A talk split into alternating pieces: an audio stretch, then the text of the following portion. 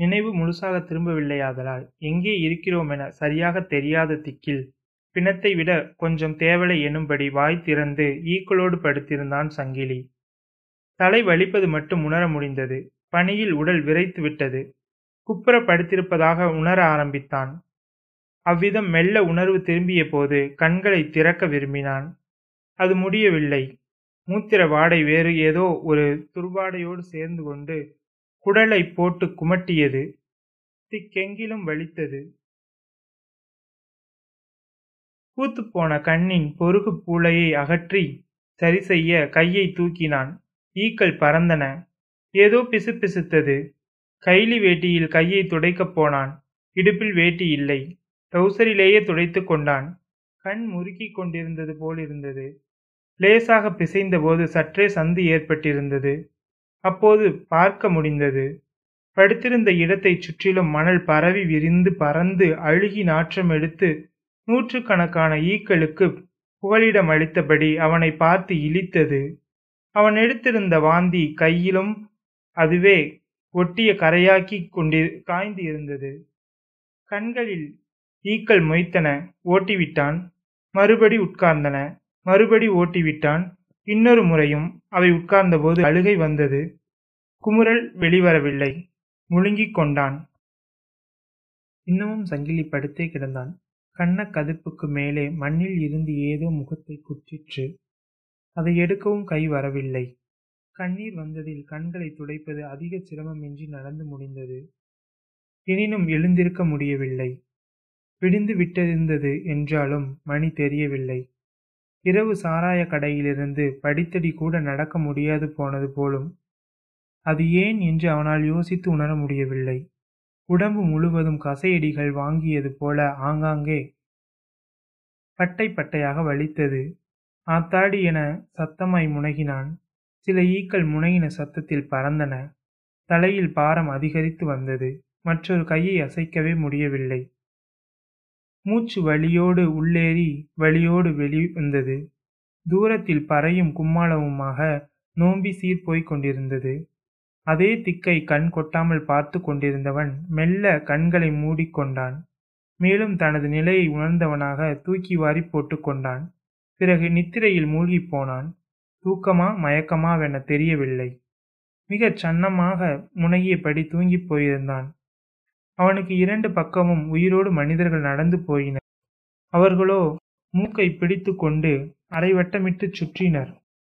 நோம்பிக்கு புத்தாடை உடுத்தியிருந்த அவர்களில் பலர் அவனை வாயார சபித்தார்கள். பிணத்திற்கும் அவனுக்கும் இடையேயான வித்தியாசம் அவ்விடம் இருந்தது. யாருமே அவனுக்காக இறக்கப்படவில்லை.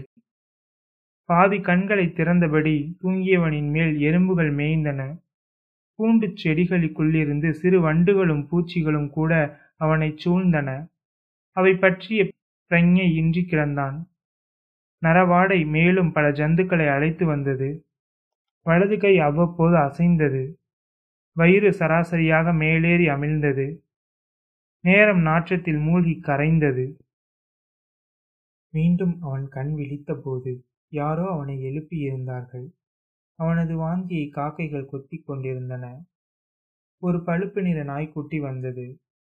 இடுப்புக்கு வெகு அருகில் வந்து மேய்ந்த நாயை விரட்டிவிட்டு பதற்றத்துடன் அட எலும்புவே நைனா என கூறினாள் மூக்காயி. கண்களை உயர்த்தி தன் மகளை பார்த்தான். மங்களாகத் தெரிந்தாள். புரண்டுபடுத்தபடி ஏவே ஒன்று அப்பனுக்கு என்று ஏதோ உளறினான். பேச்சு வரவில்லை. அழுகைதான் வந்தது. அவனை பார்க்கவே தெம்பில்லாமல் எங்கோ வெளியே நோக்கிய மூக்காயி நைனா திருப்பத்தில் கடந்து தெரியுமா? என்றபடி தோளில் கிடந்த அவனது கைலியை காட்டினாள். ஒரு வண்டி அழுக்கு வேட்டியில் அப்பி கிடந்தது. ஐயோ கம்பளி பூச்சிக நைனா எழும்புவேன் என்றாள் அவள் மறுபடி. மீண்டும் அவன் கண் விழித்தபோது யாரோ அவனை எழுப்பியிருந்தார்கள் அவனது வாந்தியை காக்கைகள் கொத்திக் கொண்டிருந்தன. ஒரு பழுப்பு நிற நாய்க்குட்டி வந்தது. இடுப்புக்கு வெகு அருகில் வந்து மேய்ந்த நாயை விரட்டிவிட்டு பதற்றத்துடன் அட எலும்புவே நைனா என கூறினாள் மூக்காயி. கண்களை உயர்த்தி தன் மகளை பார்த்தான். மங்களாகத் தெரிந்தாள். புரண்டு படுத்தபடி ஏவே ஒன்று அப்பனுக்கு என்று ஏதோ உளறினான். பேச்சு வரவில்லை. அழுகைதான் வந்தது. அவனை பார்க்கவே தெம்பில்லாமல் எங்கோ வெளியே நோக்கிய மூக்காயி நைனா திருப்பத்துல கடந்துச்சு தெரியுமா? என்றபடி தோளில் கிடந்த அவனது கைலியை காட்டினாள். ஒரு வண்டி அழுக்கு வேட்டியில் அப்பி கிடந்தது. ஐயோ கம்பளி பூச்சிக நைனா எழும்புவேன் என்றாள் அவள் மறுபடி. அதுதான் அவனால் முடியவில்லை. அவனது அவஸ்தையை பார்த்துவிட்டு கையை பற்றி இழுத்தாள். எங்கிருந்தோ தேகத்தில் பலம் கூடியது. எழுந்து உட்கார்ந்தான். தலையிலிருந்து கண்வெளியே உடம்புக்குள் இருட்டாக உருண்டு உப்பிய வண்ணம் ஒரு பாரம் உள்நெஞ்சை நோக்கி அழுத்திற்று. தலை சுற்றல் எடுத்தபோது பழையபடியே விழுந்திருந்தான். பாரம் மீண்டும் தலை நோக்கிச் சென்றது. கண்களை அகலமாக்கி நரம்பை இறுக்கி பிடித்து எழுந்து கொள்ள பெரும் பிரயத்தனம் செய்தான். மேலுக்கு எதனாச்சும் நல்லா இல்லையா நைனா? என்றாள் மூக்காயி. ஏனாம் அடச்சே என அவனது நாக்கு குளறிற்று. உதட்டு மண்ணை சுவைத்திருந்தான். அதன் அருவருப்பு ரத்தத்தை திடுக்கிட வைத்தது. எழுந்து நின்று விட்டான் ஒருவாறாக மொய்யென காதுகள் அடைத்தன. அம்மாடியோ என்று அனத்தினான். எட்டெடுத்து வைக்க முடியாது. ஓரிரு எட்டுகள் வைத்துவிட்டால் போதுமானது. பிறகு சமாளிப்பான். சூரியன் உச்சத்திற்கு வருவதை தலை நிமிர்ந்து பார்த்தான். கழுத்து சொடுக்கு போட்டது. மணி பதினொன்று பதினொன்றரை இருக்கலாம். மிகவும் லேசாக தன்னை உணர்ந்தான். பாரம் போய்விட்டது போல. பிறகு திடீரென்று நெஞ்சு விம்மிற்று. எதையோ தன்னை விட்டு தூக்கி பிறகு பொத்தன போட்டது போலாயிற்று. மூக்காய்க்கும் ஏதோ புரிந்திருக்க வேண்டும். அப்பா நேற்று கருக்கல்லையே ஆசிரியர் தூக்கிட்டு போயிருச்சுல்ல. எம்புட்டு வீடுகளில் கக்கூசு கழுவுச்சு தெரியுமா? பொழுது சாஞ்சு கருவாட்டு குழம்பு நைனா? என்றாள். கண்கள் விரிந்திருந்தன. அவன் ஒரு அடி எடுத்து வைத்திருந்தான். எம்மா நேரமாக முழிச்சிட்டு கிடந்தோம் வருவியன்னு என்று அவள் கூறியபோது அழுது விடுவாள் போலிருந்தது சங்கிலி தலை கவிழ்ந்தான். அது மேலும் கனத்தது. குற்ற உணர்ச்சி வேறு குடலை பிராண்டியது. அசிங்கப்பட்டான். குலுங்கி அழுவதனை அழுதவனை தோளில் பற்றினாள். அட என்னவே என்பதற்கு மேல் பேசத் தெரியவில்லை. மேலும் ஒரு எட்டு வைத்திருந்தான். இன்று கட்டாயம் அஞ்சலி திட்டி தீர்க்கப் போகிறாள். அடுத்த அடி வைத்தபோது மனசு வலித்தது. வேல்மூச்சு வாங்கியபடியே நின்றான். திட்டத்தில் வந்துவிட்ட சாராய கடையை பார்த்தான். பிறகுதான் தெரிகிறது வீட்டுக்கு போவதற்கான வழியே அவன் இரவு நடக்கவில்லை. நோம்பியாதலால் ரிக்கார்டு பாடியது. அதன் மீது அளவற்ற வெறுப்பு இப்போது உண்டாயிற்று. அட சுலபமாக நடக்கிறீங்க நைனா. நான் முந்தி போகட்டா? தொழுவத்தில் தண்ணி வைக்கணும். மேஞ்ச பண்ணிங்க வந்திருக்கும்ல. என்று சொல்லிவிட்டு பதிலுக்கு காக்காமல் ஓடிவிட்டாள் மூக்காயி. சங்கிலியின் தொழுவத்தில் ஏழெட்டு பன்றிகள் இருந்து வந்தன. ஒன்று சினையாக இருந்தது. நோம்பிக்கு படைக்கவென ஒன்றை சுருக்கி போடலாம் என அவனுக்குள் எண்ணம் இருந்தது. அஞ்சலைக்கு இஷ்டப்பட்டு வரவில்லை. சங்கிலிக்கு முதல் நாள் நிகழ்ச்சிகள் ஞாபகம் பெற நேர்ந்தது. கோட்டர்ஸ் கக்கூசுகள் கழுவ போக இருந்தும் வரவு இல்லை. நேற்று அவனுக்கு கிடைத்த நோம்பி காசு முழுதும் தனக்கு வர வேண்டுமென அஞ்சலை அடம்பிடித்து பிறகு சண்டை பெரிதாகிவிட்டது. அவளுக்கு ஒரு பைசா கூட தராது. யாவற்றையும் சாராய கடையில் சங்கிலி தாரை வளர்த்து விட்டான். காலனி வந்துவிட்டது. மொத்தம் பதினாலு சேரி குடிசைகள். மேக்கால காலனி அவனது கடைசி குடிசை. அப்புறம் ஊர் முடிகிறது. பன்றிகள் அடித்து கொண்டன. கூடவே பழைய கஞ்சியையும் உளுந்து தவிட்டையும் கலந்து சட்டி வைத்தாள். மூக்காயினுடைய சுறுசுறுப்பு அலாதியானது. முதுகு தேய்க்க வாயன் மூக்காய் புள்ளே என்றவாறு அடிகுழாய்க்கு போனான் சங்கிலி. குழாயின் கைப்பிடி வெப்பத்தில் தகித்தது. கை சூடு உடம்பெங்கும் போய் இன்னும் தூங்கிய பல பாகங்களை உசுப்பியது. கையை தொட்டு தொட்டு எடுத்ததில் சூடு சற்று குறைந்திருந்தது. கோவணம் கட்டிக்கொண்டான் தண்ணியை அலைஞ்சு ஒரு டப்பா ஊத்தி கொண்டபோது கிட்டத்து வேலி சலசலத்தது. கம்பி பிடித்தபடி சுளுக்கியோடு நாலைந்து பேர் சுற்றி வளைக்க கொளுத்த கிளப்பன்றி தப்பிக்க தவித்தது. பிச்சாண்டி அண்ட பன்றி அவனது மகன் கம்பியை கழுத்தில் கோத்து இறக்கிவிட்டான். மாட்டிக்கொண்ட வேகத்தில் விழுந்து புரண்ட அதனோடு அவன் மண்ணில் இழுபட்டான். சங்கிலுக்கோ நாக்கில் எச்சி ஊறியது. பசி நேரத்தில் உடல் குமைந்தது. பிச்சை பண்ணி அடிக்கான் என நெஞ்சு நொந்தது.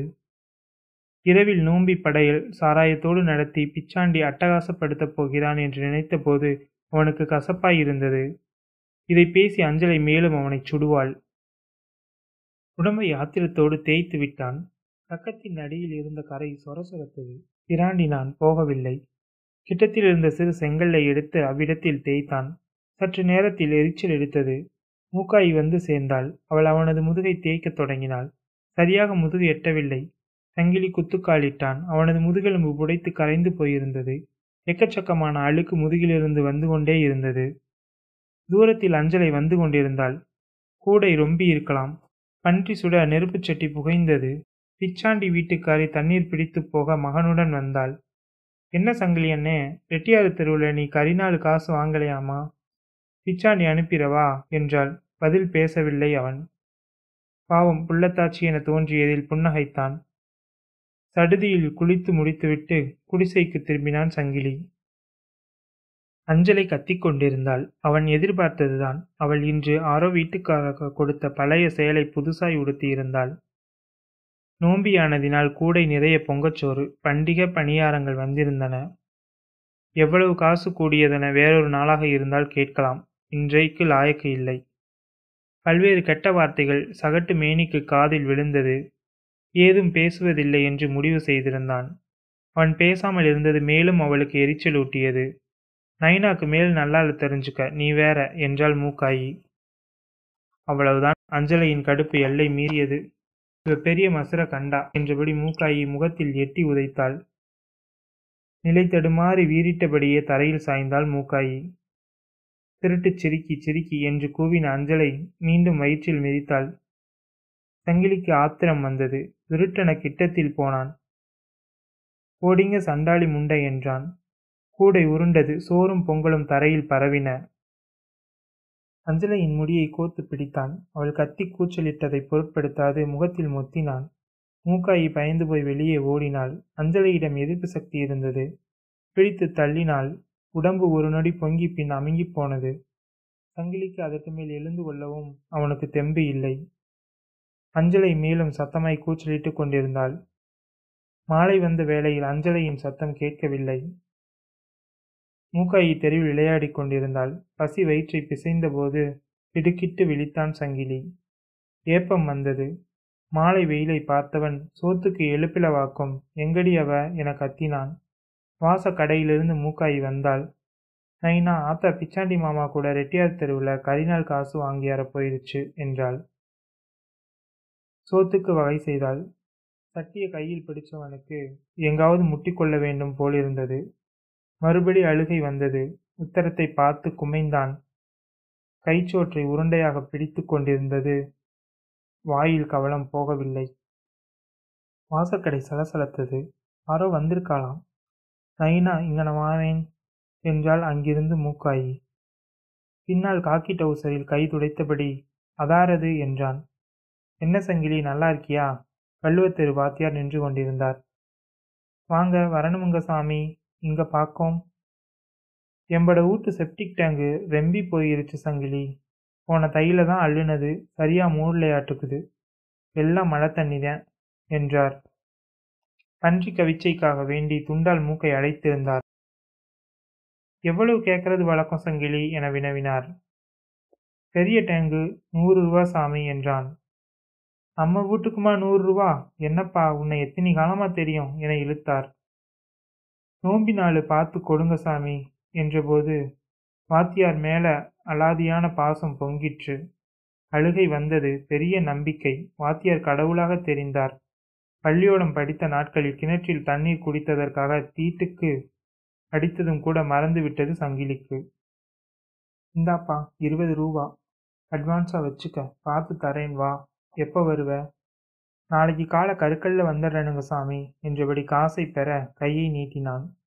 உள்ளங்கையில் வந்து விழுந்த பணம் மனசுக்குள் நிறைந்தது. அவர் போய்விட்டார். உள்ளே போனவன் உற்சாகமாயிருந்தான்.